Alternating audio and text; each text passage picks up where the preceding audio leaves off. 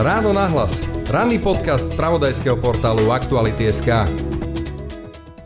V tejto chvíli mám v štúdiu behaviorálneho experta Mateja Šuchu. Vítajte. Ďakujem veľmi pekne za pozvanie. Povedzme si najprv veľmi stručne, čo to znamená ten behaviorálny expert? Ste viac ekonom, alebo psychológ, alebo niečo iné? Keď chcem ľuďom ušetriť eh, to rozmýšľanie, že čo to vlastne je, tak eh, zvyknem hovoriť, že eh, som expert na zákazníckú psychológiu. Čiže tá behaviorálna ekonomia je niekde napomedzi práve tej ekonomie psychológie a zameriava sa na to a skúma to, že ako sa vlastne ľudia rozhodujú, čo sú tie rôzne podvedomé vplyvy, ktoré ovplyvňujú naše rozhodnutia a správanie. No a budeme sa rozprávať o tom, ako sa rozhodujú pri zdražovaní.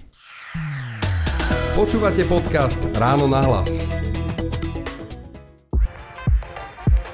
Chcete nové SUV ešte dnes? Príďte si poň do Fordu. Populárny model Ford Kuga, s ktorým zdoláte hory aj mesto, je pre vás dostupný i hneď. A to ako diesel, benzín aj hybrid. K tomu možnosť predlženej záruky a gratis servisu na 5 rokov alebo až do 120 tisíc kilometrov. Ak podnikáte, vozidlo si výhodne prenajmite a všetky starosti nechajte na nás. Pre viac informácií a okamžite dostupné vozidlá navštívte Ford SK. Počúvate podcast Ráno na hlas. Teraz vidíme každý deň v správach, že zdražuje sa, vidíme čo všetko už e, rastie, čo možno ešte porastie.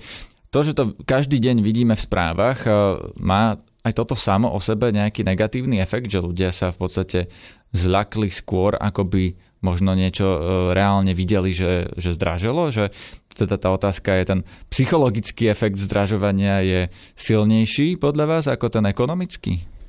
Dám veľmi jednoduchý príklad na ktorom si to podľa mňa veľa z nás uvedomíme, ako to, čo sa deje okolo nás, vplýva aj na naše vnímanie a správanie, rozhodovanie sa. Som si istý, že keby sme spravili prieskum, ako ľudia vnímajú zdražovanie cien energii, tak veľká časť ľudí by bola presvedčená, že im už zdraželi energie. Popri tom, druhej väčšine ľudí nezdraželi ešte energie, ale len im zdražejú. Prečo? No, lebo my to naše vnímanie a posudzovanie, rozhodovanie sa je do veľkej miery ovplyvnené rôznymi inými faktormi, ktoré si neuvedomujem. A teraz ku tej vašej otázke, že čo s nami robí a s, so nákupným správaním ľudí, robí to, že sa všade rozpráva o zdražovaní, všade rozpráva o tom, že treba šetriť, veľká inflácia, 10%, 12%, 14%, 15%. Spôsobuje to niekoľko vecí. A samozrejme, máme tu objektívnu rovinu, kde veci zdražujú a, a ľudia majú o mnoho hlbšie do vrecka. Veď keď sa pozrieme na maslo, ktoré o 25% zdražie, to je... Áno, alebo chlieb, alebo množstvo ďalších tak. vecí zdražilo objektívne. To, to je jasné, to ale spomenuli ste napríklad tie energie, ktoré ešte nezdraželi, ale ľudia už majú pocit, že zdraželi. A to je no, práve moja otázka, že či ten efekt toho, že to počúvame z každej strany, je možno ešte silnejší a ešte viac ovplyvňuje to nákupné správanie tých ľudí, eh, na ktoré ste vlastne vy expert. Áno. Eh, ako to, eh, aké sú reálne tie cenovky v tom supermarkete napríklad. A či na to naše správanie má aj tá objektívna rovina, o ktorej sa nejdeme rozprávať, vplyv, a potom je tá subjektívna. Čo sa deje práve pod vplyvom toho, že zovšadial na nás prichádza toto zdražovanie, alebo, tá red, alebo to, že sa rozpráva o tom zdražovaní, je v niečom podobné ako to, čo sa stalo na začiatku pandémie. Keď si aj poslucháči spomenú, ako vyzerali obchody, no tak ľudia v panike nakupovali. A čo spôsobilo, spôsobilo to panické nakupovanie, bol strach a nejaká neistota z toho, čo bude. A keď ideme ešte ďalej do tej psychológie, čo to spôsobuje, je nazýva sa to keby také tunelové videnie, kde ja zrazu prestávam mať e, pod tým stresom a strachom schopnosť robiť e, rozhodnutia, kde si zvážim okolnosti, kde si to vyhodnotím z takého väčšieho nadhľadu a ako keby som sa sústredil iba na to, čo ma straší. Potrebujem ušetriť, ušetriť, ušetriť, ušetriť. A videli sme, že aj na začiatku pandémie ľudia robili nesprávne nákupné rozhodnutia, či už od eh, možno, že úsmevnejších vecí ako eh, stovky roliek toaletného papiera, až po eh, veci, ktoré môžu mať negatívny dopad na ich aj budúcnosť, čo môže byť, a vidíme to aj teraz, nejaké spomalenie sporenia si, spomalenie investovanie nejakých prostriedkov, lebo ľudia stále majú pred očami to, že chcem ušetriť. Taká ďalšia zaujímavá vec, ktorá sa deje, je, že my veľmi cítime mm, tú infláciu, to zdražovanie na potravinách, ktoré si často kupujeme, a to sú hlavne tie maslá, chleby a tak ďalej. Ale keď sa rozprávate s ľuďmi, že ako vnímajú zdražovanie v globále celkové, tak ich pocit je, že všetko zdražuje o mnoho viac, ako reálne zdražuje. Lebo ako keby to zdraženie z masla chleba, toho, čo naozaj vidíme, cítime, si extrapolujú aj niekde inde a obmedzujú tú spotrebu aj niekde ďalej. Čiže to, to má svoje potom psychologické alebo, alebo behaviorálne názvy, ale každopádne ľudia vnímajú pod vplyvom tých informácií, ktoré prichádzajú, to zdražovanie ako silnejšie, väčšie ako reálne je. Takže ľudia sa ako keby zlakli a zmenili svoje správanie e, neprimerane e, k tomu, čo je realita. U niektorých ľudí áno, tá prvá časť vety, ktoré ste povedali, určite áno, ľudia sa zlakli a teraz e, aj to zlaknutie e, môže mať rôzny efekt na, na rôznych ľudí. Niektorí naozaj začnú e, v momente škrtiť a, a hľadať, kde môžu ušetriť. Na niektorých to môže mať práve skôr taký paralizujúci efekt, že, že sa boja, ale nevedia úplne, čo majú spraviť, kde môžem začať šetriť. A toto mimochodom môže byť potom aj úloha nech možno, že samozpráva, ale určite aj a, tých čelných predstaviteľov štátu, aby nám pomohli a týmto ľuďom, ktorí nevedia, že čo mám vlastne spraviť, aby som ušetril, aby nám ukázali, že kde a ako ušetriť môžem. No to je možno aj úloha lídrov politických, ako napríklad sme videli kedysi Angela Merkelová, keď prišla nejaká kríza, napríklad migračná kríza, povedala, nebojte sa, zvládneme to. Mnohí iní politickí lídry to nerobia, nepovedia, nebojte sa, ale skôr využívajú ten strach na to, aby ho naopak podporovali. To úplne ten klasický príklad je z tej migračnej krízy a sa na tom strachu vezú Teraz tiež vidíte nejaký takýto prípad e, alebo príklad niekoho, nejakého politika, ktorý sa vezie na strachu z tej krízy cenovej? Ja si myslím, že to pomaly, ale iste prichádza z každej strany, kde a prepájame neprepojiteľné, či je to pomoc Ukrajine s tým, že poďme pomáhať najskôr doma a ide zdražovanie a tak ďalej. Um, ale tá politická retorika je komplikovanejšie. Alebo aj ten príklad, čo ste dali s Angelou Merkelovou, fajn. Je to príklad úplne inej retoriky. no opačnej v podstate. Opačnej. To je moja otázka, či sa nie... tak má správať líder, že má vlastne povedať, že nebojte sa, zvládneme to, aby ľudia sa nezlakli nadmieru, ktorá je primeraná tej situácii. To je ten prvý krok, lebo nikomu nikdy neprospelo, keď bol vystresovaný a keď v panike robil nejaké rozhodnutia čomu napomáha ten strach a panika a to, že sa bojíme toho, čo príde. Sú samozrejme populisti a to rozdeluj a, a, a vládni, čo už tisíce ročia poznáme, tak platí. Ale keď sa vrátime ešte ku tej Angele Merkelovej, fajn, to je ten prvý krok. Poďme sa pokúsiť ľudí ukludniť, ale nemôže to tam zostať. A, a možno zabludím trocha teraz ku, ku tomu, čo počujeme od uh, našich lídrov. Ja si myslím, že veľmi správne, aj či je to, či je to predseda vlády alebo nový minister uh, hospodárstva, komunikujú práve uh, tú tému um, energii, šetrenia energii, pomoci a tak ďalej. Uh, myslím si, že keby to vnímanie v spoločnosti je, je dobré, že uh, ideme do niečoho, kde budeme chcieť, budeme potrebovať ušetriť a nie len z pohľadu jednotlivca, ale z pohľadu krajiny, z pohľadu, keď sa pozrieme ešte väčšie Európskej únie, ale tiež nemôžeme zostať tam. Lebo toto je taká keby veľmi uh, vágna, uh, dá sa povedať, uh, komunikácia, ktorá je fajn, ale potrebuje tam prísť aj to B. Čiže nielen, že máme problém, a, a to je už potom tá moja doména, kde nám kvantum výskumov ukazuje, že keď chcem zmeniť niekoho správanie, keď chcem, aby niekto začal, dajme tomu, šetriť, tak nestačí ho vystrašiť, ja mu potrebujem povedať, čo presne má spraviť. Potrebujem mu dať presný návod. No a preto ste vlastne aj dnes v štúdiu, aby sme si povedali, že uh, ktoré to šetrenie má zmysel, ako šetriť treba a ktoré to šetrenie zmysel nemá. Ale ešte než sa dostaneme k odpovedi na túto zásadnú otázku, si povedzme, že ako e, je to v realite, ako ľudia reálne šetria, e, čo robia, ako zmenili svoje e, návyky nákupné a od toho sa potom posunieme k tomu, že či to robia správne alebo nesprávne. Čiže najprv tá otázka, čo sa zmenilo už teraz, čo tí zlaknutí ľudia, akým spôsobom šetria. Posledné dáta, ktoré som videl, eh, tak sú eh, zhruba spred dvoch mesiacov a tie dáta ukazujú, že ľudia prechádzajú, čo sa týka teraz takého rýchleho spotrebného tovaru ako potraviny, drogéry a tak ďalej, prechádzajú ku eh, lacnejším značkám.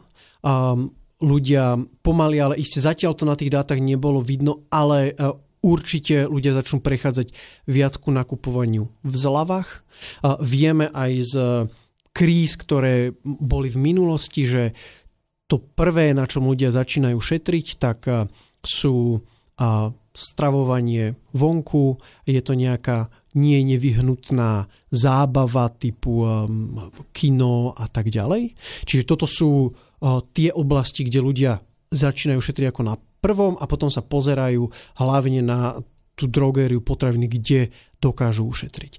A je to také nešťastné, lebo toto sú presne odvetvia, ktoré trpeli aj pred e, rokom dvomi počas pandémie a znova sa budú pravdepodobne dostávať do relatívne ťažkej situácie. A teraz na jednej strane samozrejme rastúce ceny energii, ktoré ich e, postihnú, ale aj to, že je veľká pravdepodobnosť, že ľudia budú škrtiť práve práve na týchto výdavkoch. Čiže reštaurácie, kultúra. Možno tu je správna otázka, že či ľudia v takýchto krízových situáciách, keď chcú šetriť, e, šetria napríklad na alkohole alebo cigaretách. Um, no myslím si, že nie. Prečo myslím nie? Si, že to, nie. to bola možno prvá položka, ktorá ste povedal, že nie je to nevyhnutné, je to možno spojené s nejakou zábavou, čiže nejdem do baru alebo do krčmy, keď chcem ušetriť, nie? Samozrejme, toto sa bude diať, ale tá spotreba alkoholu sa primárne deje inde ako v baroch a krčmách. Čiže doma? To znamená, um, že kúpim si fľašu a vypijem ju doma? Áno, myslím si, že nemám na to dáta. A preto hovorím, že myslím si, že ale veľká časť spotreby alkoholu na Slovensku neprebieha v pohostinstvách a tie určite to pocítia, a, ale to už je potom úplne iná debata, že prečo ľudia konzumujú toľko alkoholu, prečo uh, fajčia a tam meniť uh, ich správanie je o niečom inom, lebo je to už nejaký zvyk, návyk a tak ďalej.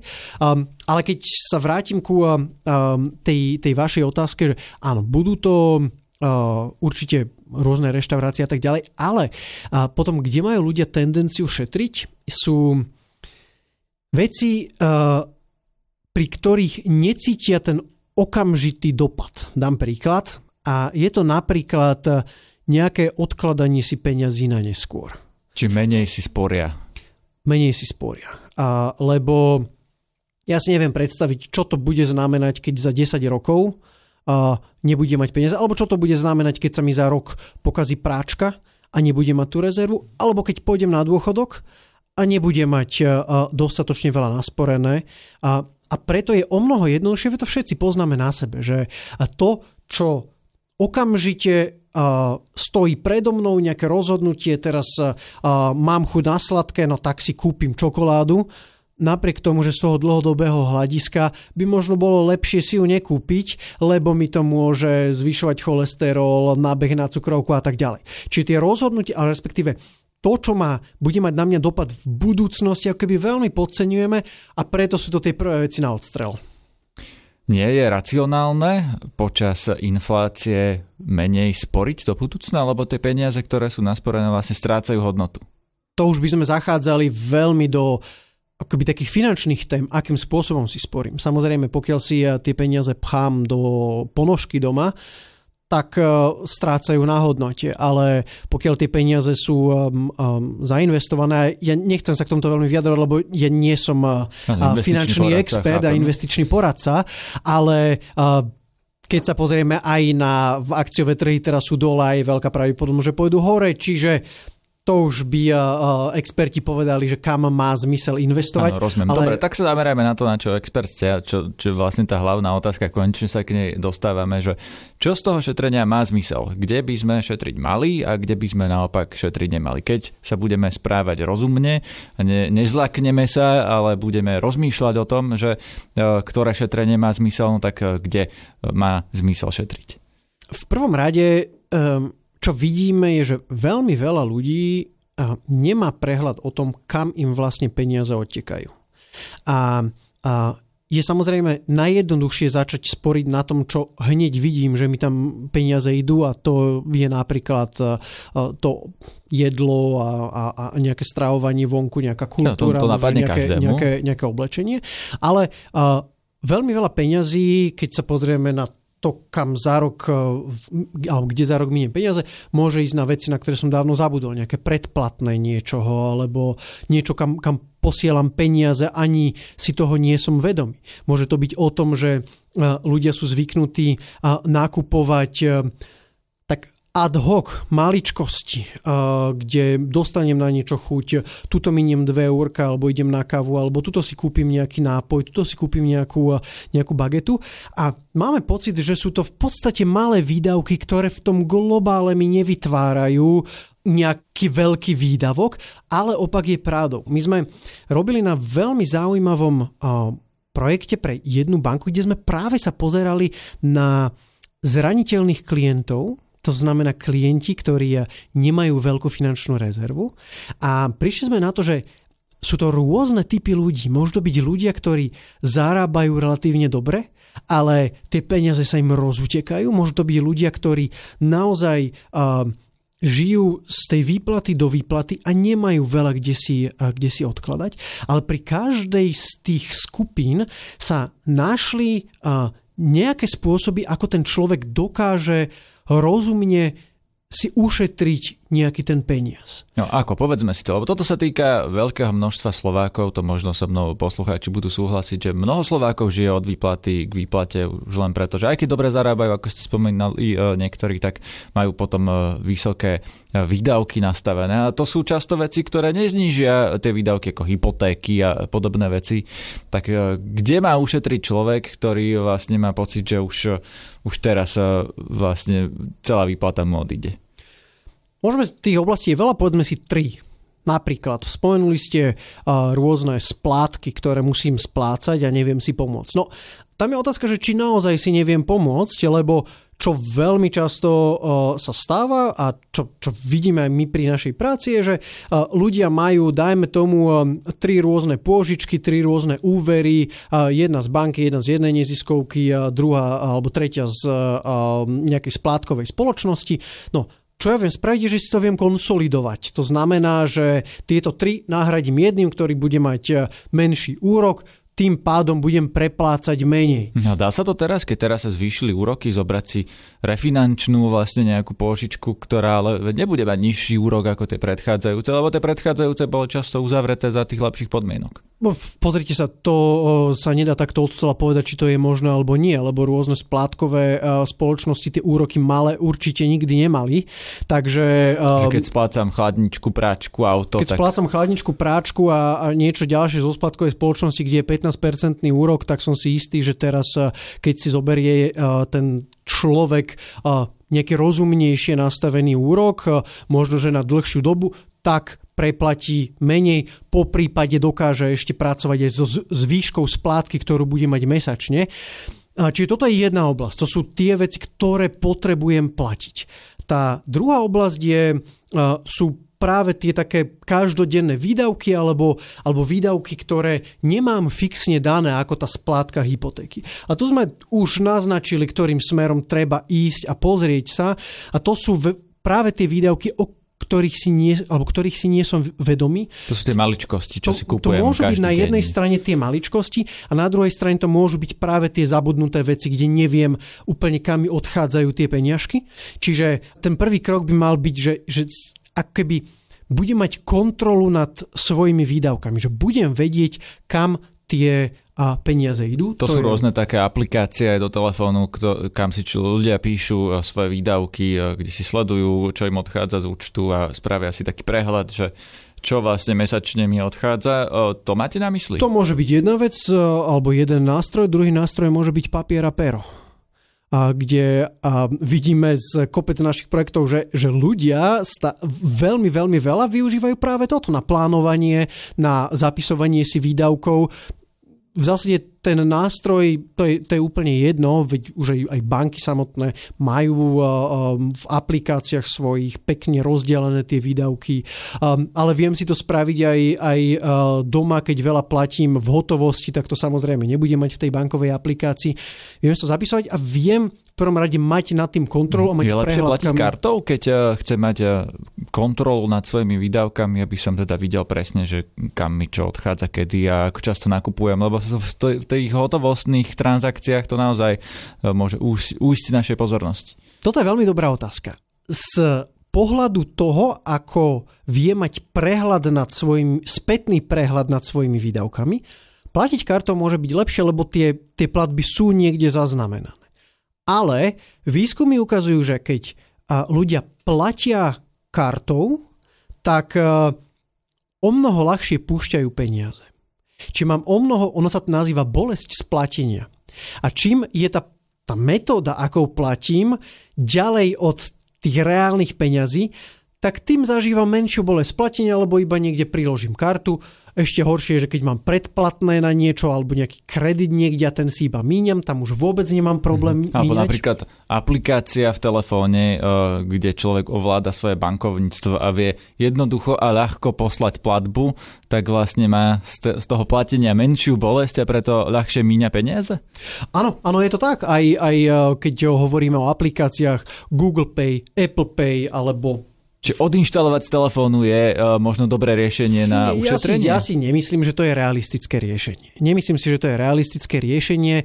Uh, skôr, skôr si myslím, že ľudia by si mali byť vedomí toho, že uh, aha, tak fakt, keď, keď platím túto 2 eurá kartou, tak mám tendenciu viac na tým, na tým mávnuť rukou. Lebo aj keď keď, keď sa bavíme o tých riešeniach a, a možno, že zajdeme v, v debate aj do toho, že akým spôsobom by štát mohol ľuďom pomôcť, a to je tá tretia oblasť, o ktorej, o ktorej za chvíľočku budem hovoriť, a to sú práve energie, na ktorých sa dá ušetriť, tak ono tie riešenia alebo tie, tá, tá pomoc ľuďom musí byť aj realistická. Čiže uh, dať ľuďom radu, že odinštalujte si uh, aplikácie a, a nerobte elektronické platby je podľa mňa taká menej realistická a v končnom dôsledku asi nie je to, čo najviac ľuďom pomôže.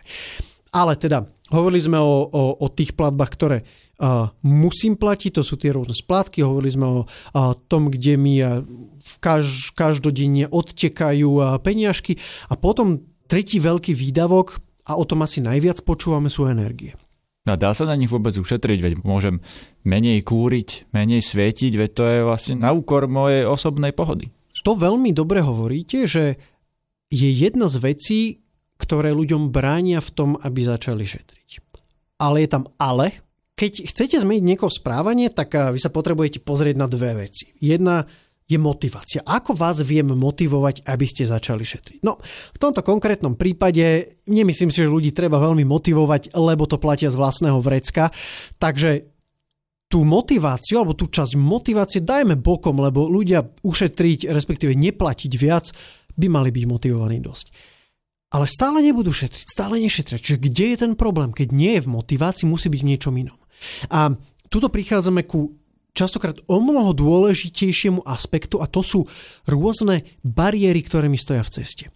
A veľa z tých bariér je práve psychologických. Čiže a tá to, osobná pohoda? A toto je jedna z nich, že my si myslíme, že nám to musí obmedziť našu osobnú pohodu. Ale častokrát opak je pravdou. My keď, a, samozrejme, že pokiaľ si vypnem kúrenie a budem žiť v 12 stupňoch, no tak mi to ovplyvní tú pohodu.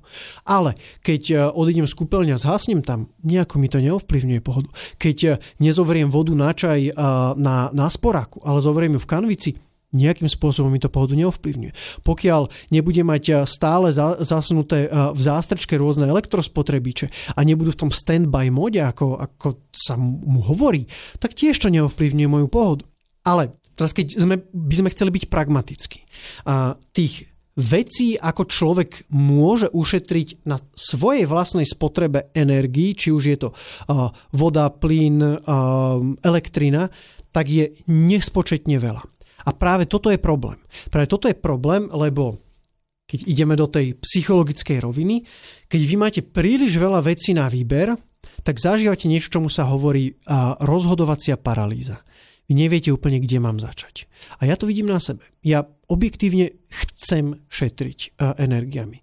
Aj preto, že nechcem míňať zbytočne peniaze, aj preto, že si uvedomujem, že to je jednoducho zo spoločenského hľadiska, najmä v tejto situácii, veľmi dôležité. Ale ja sám neviem, kde začať lebo neviem, ktorá z tých desiatok vecí, čo môžem robiť, bude mať najväčší dopad. No a to sa práve pýtam, a ja sa to pýtam opakovane už aj viacerých expertov, posledných niekoľko mesiacov, že čo je vlastne najefektívnejšie, eh, kde začať šetriť. No a vy teda hovoríte, že vy na to odpoveď nemáte?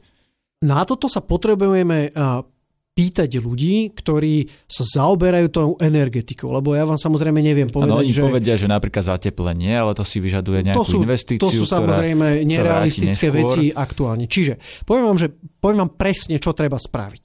A toto už by malo byť z tých najvyšších pozícií na úrovni štátu koordinované. Lebo my potrebujeme porozumieť tomu, kto sú vlastne tí moji občania. Lebo keď ja bývam v byte v bytovke, tak a mám napríklad nejaký typ kúrenia, mám nejaký typ sporáku, nie plynový, ale elektrický, pre mňa to môže byť úplne iné ako pre niekoho, kto žije na dedine, vo veľkom dome, ktorý nemá zateplený a má tam úplne iný typ kúrenia. Čiže keby naozaj sme k tomu chceli systematicky pristúpiť tak, aby to malo efekt, tak e, toto je to, kde potrebujeme začať. Potrebujeme porozumieť tomu, aké máme, dajme tomu 3, 4, 5 skupín ľudí z pohľadu práve toho, čo sú tie opatrenia, ktoré im najviac pomôžu. To je na tá prvá na tie rôzne skupiny rôzne ušiť opatrenia, ktoré im pomôžu. Čiže Ušiť- niekomu možno pomôže dať mu peniaze priamo, niekomu možno pomôže dať dotáciu na zateplenie, niekomu na tepelné čerpadlo a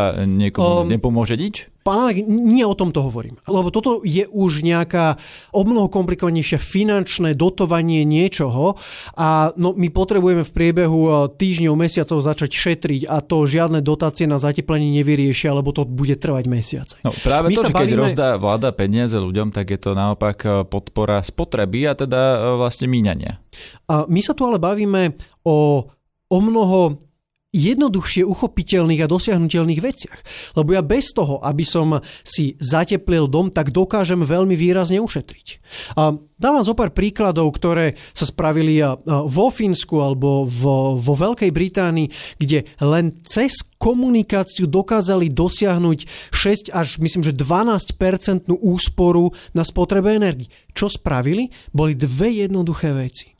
A povedali ľuďom, ako veľa spotrebúvajú energie v porovnaní s inými domácnosťami, ktoré sú im podobné. Čiže v porovnaní s vašimi susedmi.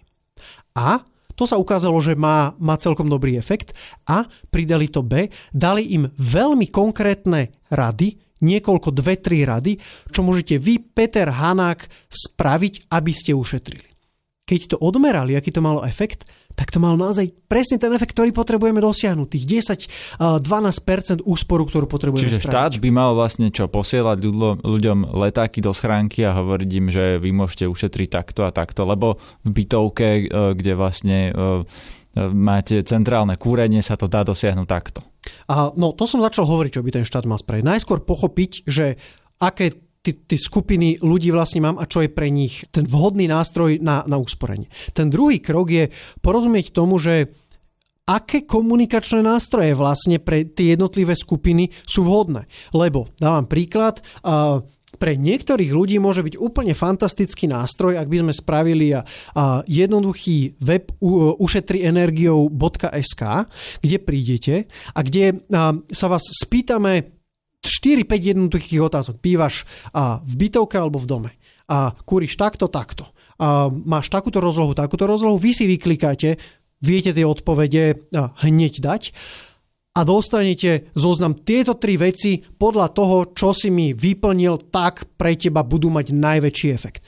A to môže byť jeden typ riešení alebo jeden typ komunikácie pre jeden typ ľudí. No ale keď sa pozrieme napríklad na nech tých možno najohrozenejších, čo sú eh, možno, že dôchodcovia práve niekde na dedinách vo veľkých domoch. No takáto web stránka pre nich bude absolútne nič platná, čiže potrebujeme ísť do úplne iného kanálu. Čo môže byť ten kanál? No možno, že to môže byť nejaký rozhlas dedinský. Možno, že to môže byť naozaj rozhlas, v ktorom poviem, máme pre vás letáčik na, na obecnom úrade, kde budete mať tri rady, vďaka ktorým ušetríte až 200 eur ročne a dáme tým ľuďom konkrétnu radu, čo oni v tej svojej situácii majú spraviť. A tam by sme sa potom mohli baviť, kto sú napríklad influenceri pre tieto rôzne skupiny. Možno, že pre niektorých by to mohla byť krásna spolupráca s církvou. Prečo nie? Lebo veď to... Církev by mala hovoriť, ako ušetriť. A a prečo nie? Prečo by, prečo by kňaz, ktorý má každú nedelu dosah na tých ľudí z dedín, prečo by on mal hovoriť iba o tých duševných veciach, pre, a veď, prečo by nemohol povedať o tom, ako alebo pre, pomôcť tým ľuďom aj iným spôsobom. Ale to nemusí byť možno o tom, že v kázni povie, no tak milí moji občania, teraz spravte jednu, druhú, tretiu vec. Môže to byť o tom, že uh, uh, povie, že Vzadu pri východe na stoliku nájdete práve taký letáčik, ktorý, uh, ktorý vám hovorí o tých troch veciach. Ale čo chcem povedať je, že tie riešenia vedia byť veľmi jednoduché a oveľa menej nákladné, ako dávať uh, teraz milióny a milióny do rôznych dotácií, ktoré v konečnom dôsledku môžu mať menší efekt.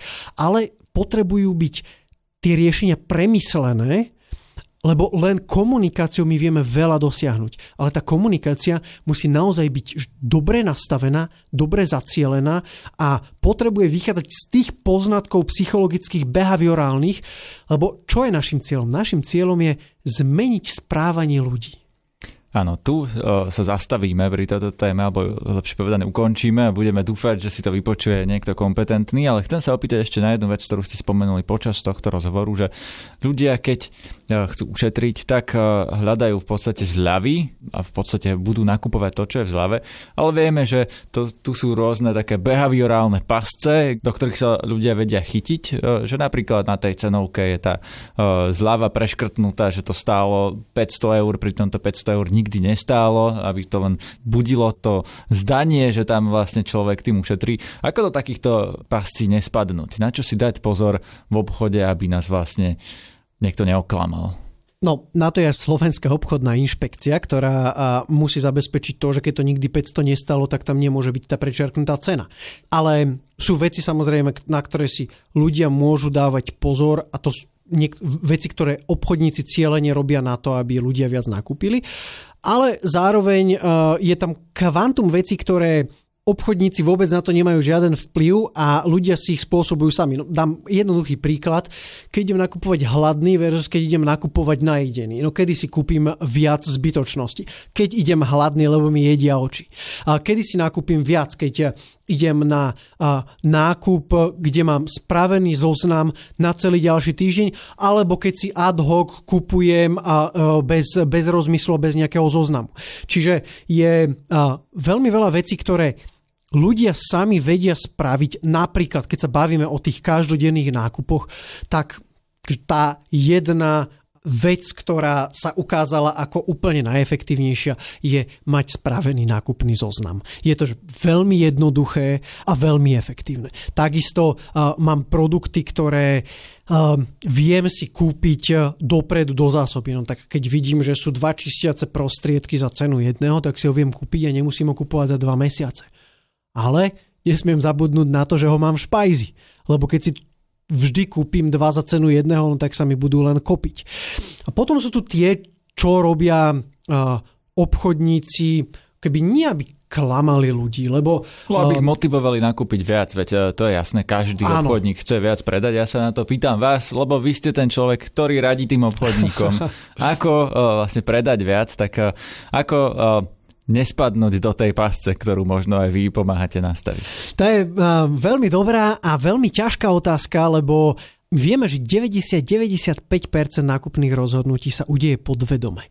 To znamená, že ľudia si to nevyhodnotia na základe, že toto sú benefity, toto sú, e, toto sú e, nejaké, nejaké negatíva, teraz to počiarknú, vyrátajú a potom si kúpia. Nie. Oni sa rozhodujú na základe niečo iného a, a čo riadi tie ich rozhodnutia sú rôzne také podvedomé skratky, ktoré používajú. Jedna z nich môže byť to, čo ste povedali, prečerknutá cena, ďalšia z nich môže byť, že um, ja neviem, tu máte uh, kupón na 5 eur a vieme, že už keď vlastním ten kupón na 5 eur, tak nechcem o tých 5 eur prísť a kúpim si 250 eurové niečo len, aby som neprišiel o ten kupón za 5 eur. Čiže no nie je jeden, jedna rada alebo jedna, dve, tri rady, ktoré sa ľuďom dajú povedať, lebo tých keby nástrojov, ktorými dokážeme vplývať na podvedomie a v konečnom sledku nákupné rozhodnutia je veľa.